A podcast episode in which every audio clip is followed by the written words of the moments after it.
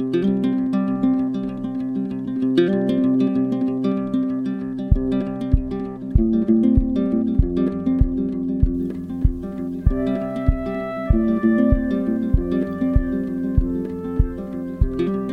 and welcome to Fido, an audio adventure into fantasy, folklore, and fairy tales. I'm John, your host, and thanks for dropping in.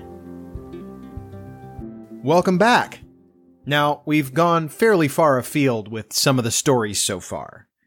If you are anything like me, Rumpelstiltskin and the Nightingale are pretty familiar, but the other stories so far have been new ground.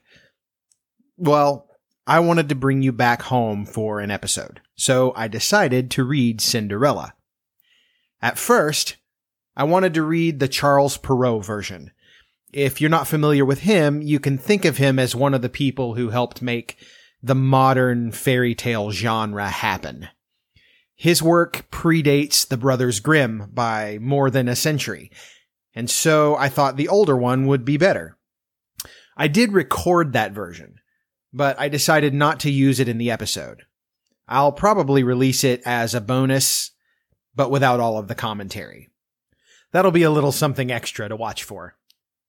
The reason I decided not to use it, and instead to use the version written down by the Brothers Grimm, is because the Perrault version was so much like the Disney version. And I wanted to bring you something a little different, even as I'm bringing you something familiar. Don't get me wrong, it's not that I wanted to distance myself from the Disney version. Disney gets a lot of criticism, I think, for changing their fairy tales around, but I don't really agree with that criticism. The thing about fairy tales is that they do change, and often. And that's one point I'd really love to make today. These stories get changed, adjusted, added to, subtracted from. It happens so often throughout history that to come down on Disney for it really doesn't take the genre into account. They, just like the people who have told these stories for millennia, tell it to a particular audience for a particular effect. And so it's fine. They can change it to achieve the desired tone or the desired outcome. And that's their prerogative. Anyway, the version I'm reading today is a touch darker, and it's different in a fundamental way that I think makes it more interesting. We'll talk more about it after you hear it, but for now, as published in Grimm's Fairy Stories in 1922, Cinderella. The wife of a rich man fell sick, and when she felt that her end drew nigh, she called her only daughter to her bedside and said, Always be a good girl, and I will look down from heaven and watch over you. Soon afterwards she shut her eyes and died, and was buried in the garden. And the little girl went every day to her grave and wept, and was always good and kind to all about her. And the snow spread a beautiful white covering over the grave. But by the time the sun had melted it away, her father had married another wife. This new wife had two daughters of her own. They were fair in face, but foul at heart, and it was now a sorry time for the poor little girl. What does the good for nothing thing want in the parlor? said they, and they took away her fine clothes, and gave her an old frock to put on, and laughed at her, and turned her into the kitchen. Then she was forced to do hard work, to rise early before daylight, to bring the water, to make the fire, to cook, and to wash. She had no bed to lie down on, but was made to lie by the hearth among the ashes, and they called her Cinderella. It happened once that her father was going to the fair and asked his wife's daughters what he should bring to them. Fine clothes, said the first. Pearls and diamonds, said the second. Now, child, he said to his own daughter, what will you have? The first sprig, dear father, that rubs against your hat on your way home, said she. Then he bought for the two first the fine clothes and pearls and diamonds they had asked for, and on his way home he rode through a green copse a sprig of hazel brushed against him, so he broke it off, and when he got home he gave it to his daughter. Then she took it and went to her mother's grave and planted it there, and cried so much that it was watered with her tears. And there it grew and became a fine tree, and soon a little bird came and built its nest upon the tree, and talked with her and watched over her, and brought her whatever she wished for. Now it happened that the king of the land held a feast which was to last three days, and out of those who came to it his son was to choose a bride for himself. And Cinderella's two sisters were asked to come. So they called Cinderella and said, Now comb our hair, brush our shoes, and tie our sashes for us, for we are going to dance at the king's feast. Then she did as she was told, but when all was done she could not help crying, for she thought to herself she would have liked to go to the dance too and at last she begged her mother very hard to let her go. You, Cinderella, said she, you who have nothing to wear, no clothes at all, and who cannot even dance, you want to go to the ball? And when she kept on begging to get rid of her, she said at last, I will throw this basinful of peas into the ash heap, and if you have picked them all out in two hours' time, you shall go to the feast too. Then she threw the peas into the ashes, but the little maiden ran out at the back door into the garden and cried out, Hither, thither, through the sky, turtle doves and linnets fly, blackbird, thrush, and chaffinch gay, hither, thither, haste away. One and all, come, help me quick, haste ye, haste ye, pick, pick, pick. Then first came two white doves, and next two turtle doves, and after them all the little birds under heaven came. And the little doves stooped their heads down and set to work, pick, pick, pick. And then the others began to pick, pick, pick, and picked out all the good grain and put it into a dish, and left the ashes. At the end of one hour the work was done, and all flew out again at the windows. Then she brought the dish to her mother. But the mother said, No, no, indeed you have no clothes and cannot dance. You shall not go. And when Cinderella begged very hard to go, she said, If you can, in one hour's time, pick two of these dishes of peas out of the ashes, you shall go too. So she shook two dishes of peas into the ashes, but the little maid went out into the garden at the back of the house and called as before, and all the birds came flying, and in half an hour's time all was done, and out they flew again. And then Cinderella took the dishes to her mother, rejoicing to think that she should now go to the ball, but her mother said, it is all of no use. You cannot go. You have no clothes. You cannot dance, and you would only put us to shame. And off she went with her two daughters to the feast. Now when all were gone and nobody left at home, Cinderella went sorrowfully and sat down under the hazel tree and cried out, Shake, shake, hazel tree, gold and silver over me.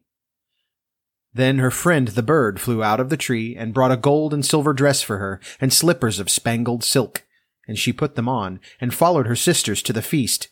But they did not know her. She looked so fine and beautiful in her rich clothes. The king's son soon came up to her, and took her by the hand and danced with her and no one else, and he never left her hand. But when anyone else came to ask her to dance, he said, This lady is dancing with me. Thus they danced till a late hour of the night, and then she wanted to go home, and the king's son said, I shall go and take care of you to your home, for he wanted to see where the beautiful maid lived. But she slipped away from him unawares and ran off towards home, and the prince followed her.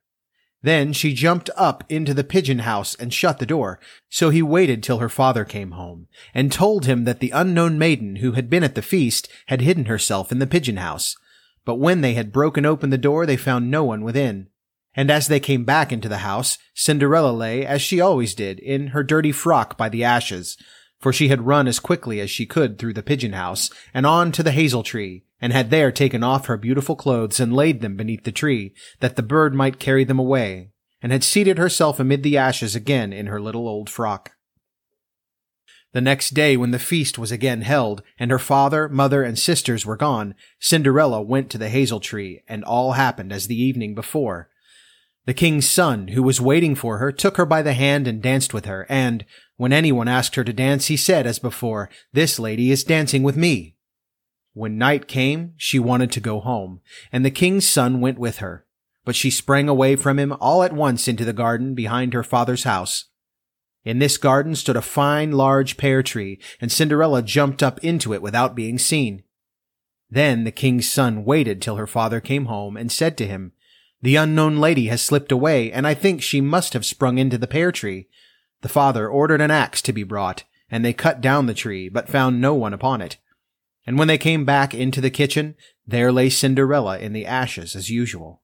For she had slipped down on the other side of the tree and carried her beautiful clothes back to the bird at the hazel tree, and then put on her little old frock.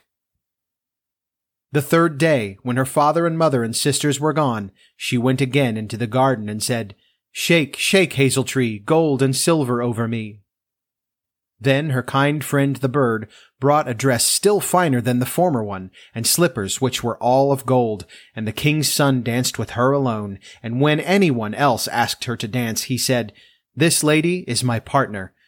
Now when night came, she wanted to go home, and the king's son would go with her, but she managed to slip away from him, though in such a hurry that she dropped her left golden slipper upon the stairs. So the prince took the shoe and went the next day to the king, his father, and said, I will take for my wife the lady that this golden shoe fits. Then both the sisters were overjoyed to hear this, for they had beautiful feet and had no doubt that they could wear the golden slipper. The eldest went first into the room where the slipper was and wanted to try it on, and the mother stood by, but her big toe would not go into it, and the shoe was altogether much too small for her. Then the mother said, Never mind, cut it off. When you are queen, you will not care about toes. You will not want to go on foot. So the silly girl cut off her big toe and squeezed the shoe on and went to the king's son. Then he took her for his bride and rode away with her.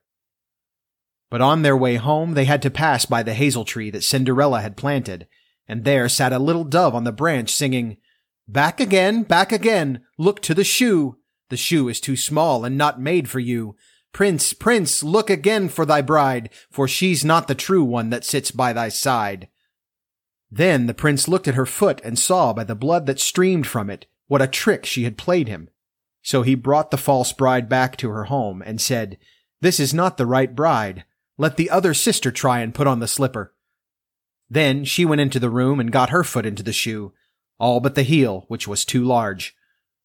But her mother squeezed it in until the blood came, and took her to the king's son, and he rode away with her. But when they came to the hazel tree, the little dove sat there still and sang as before. Then the king's son looked down and saw that the blood streamed from the shoe. So he brought her back again also. This is not the true bride, he said to the father. Have you no other daughters? Then Cinderella came and she took her clumsy shoe off and put on the golden slipper and it fitted as if it had been made for her. And when he drew near and looked at her face, the prince knew her, and said, This is the right bride. Then he took Cinderella on his horse and rode away. And when they came to the hazel tree, the white dove sang, Prince, prince, take home thy bride, for she is the true one that sits by thy side. So, what do you think? Not exactly the mainstream rendition, is it? If you can believe it, there is a version that adds a rather gruesome demise for Cinderella's stepsisters. It involves her bird friends and a lot more gore than this one has. If you're curious, have a look. Cinderella's stepsisters certainly won't be looking at anything anytime soon. That's all I'm gonna say. Now, looking into Cinderella, you'll find that this is one of the most prolific and ancient stories that can be found. It's everywhere, and it has been for thousands of years. The rags to riches story is one of the most common themes in fiction in general, let alone in fairy tales. And when someone succeeds against the odds and rises to greatness, we even call it a Cinderella story. So, I mentioned that this version of the story is different in a fundamental way from the Perrault version. And what I mean is that Cinderella is not the helpless, ash covered ragamuffin that we often think her to be. As far as I can tell from this version of the story, she's got some serious power. She doesn't have a fairy godmother that rescues her, but she seems to have some kind of magical ability, as well as a lot of forethought and cleverness. For lack of any other word that fits, she seems to be some kind of a druid or a witch. She uses spells, she speaks in rhyme, and she speaks to trees and birds. I mean, what would you call her? The thing is, a lot of these old fairy tales revolve around a girl, whether noble or not, in some kind of distress. Often, someone else is there to raise her status, and usually it's a prince or a benefactor that by marrying her solves her problem. But in this version, it's almost as though Cinderella is there only because she's waiting for that sprig of hazel to grow so she can make her move. Hazel, by the way, is a hugely powerful tree in folk medicine and folklore. Uh, having looked into it, it's, it's associated with wisdom and inspiration. Likewise, all manner of birds have meanings and symbolism, and they seem to be Cinderella's most trusted friends. That's a rabbit trail for sure, but suffice it to say, there's some magic happening. Someone could, and I'm betting a lot of people have, written papers on this one little tale. Now, if you end up listening to or reading the Perrault version, I think it's important to briefly point out that Cinderella in that tale is far more than a pretty face as well. In both versions, Cinderella is kind and good to those around her. It's dealt with more in the Perrault version, but it's mentioned in the Grimm version as well, as you heard. The circumstances of Cinderella marrying up in status addressed a common plight for those telling and hearing these tales, and it placed women of the day in some pretty difficult situations to say the least. But in both cases, this story also deals with the fact that pretty isn't the most important quality. Wisdom, patience, kindness, and grace, among other things, are what really set Cinderella apart. To be honest, I would really love to see some blended combination of these two versions, and I much prefer a magically inclined Cinderella to a fairy godmother. I mean, when is this movie getting made? If it's out there, somebody tell me.